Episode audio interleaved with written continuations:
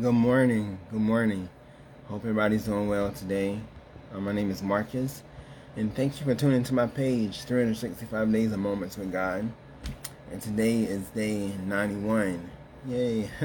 so we've been doing this for a while now. Started on September the 1st. Um, please feel free to go back and watch some of the old videos if you missed them. You happen to be watching this on a different platform, such as any other type of social media please feel free to come over to Facebook and search for 365 Days of Moments with God. Like the page, share it if you feel like it, and then also leave comments and um, just enjoy the content. Um, just a little background because we are on day on day 91. Um, I started this on September the 1st, and I feel like God just wanted me to also remind myself, also to talk to others about how we can have those moments with God we, I talked about the fruit of the spirit, um, worship, and um, also Psalms 91. And today I feel like God is leading me to talk about the book of Joel, chapter 2, some verses in that. So we'll go ahead and dive in. So um, let's go ahead and read the scripture. I want to read a few of it.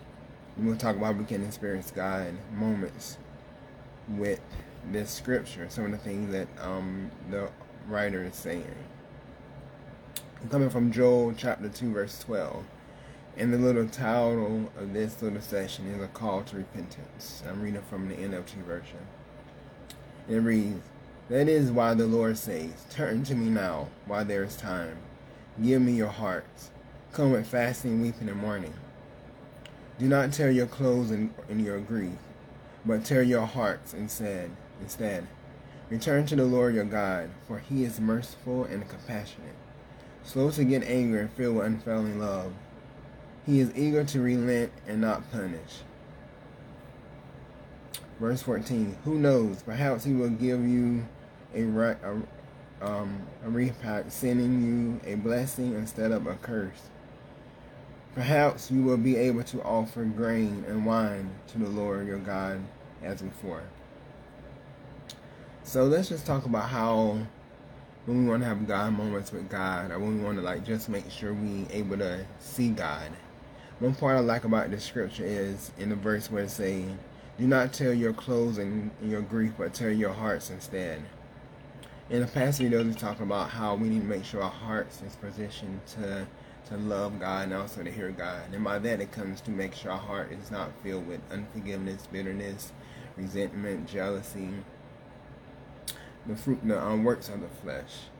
So it's very important for us to make sure that our heart is positioned daily um, in a posture they can um, hear God. So when God is speaking, we can know that it's Him and not our flesh. We can know that it's Him and not that hate that we have against that person. It's very important for us to go through that and go through like deliverance or inner healing and make sure that we can hear God clearly and that we can also in, encounter God. Later in the verse in the chapter, talk about how God restored the um the Israelites he restored them, how he gave them um, everything back that the locusts ate up and all that. So that's that's what also come next when we do restore our restore our hearts and forgive and turn back to God. Then be able to have those moments and how that might be could be like look like how family members coming back into your life. We just had a holiday here in the states.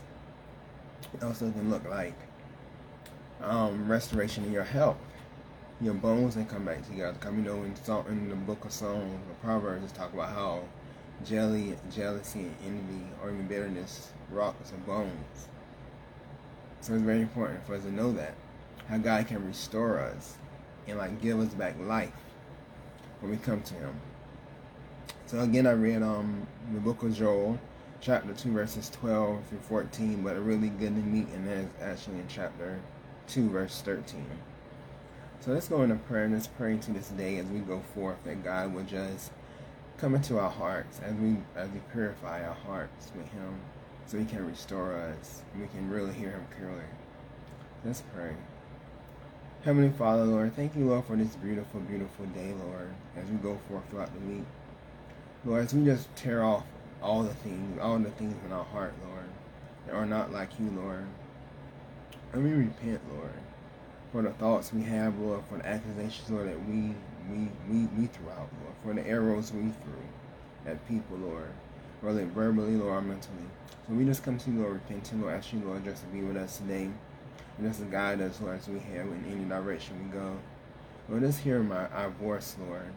When we cry out to you, Lord, just lead us in the right direction. And Lord, just restore to us, Lord, everything that was stolen, Lord. And we just trust you, God, and we live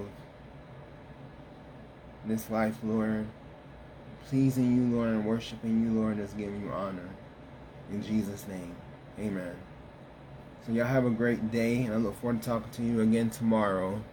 And wherever you are, be blessed.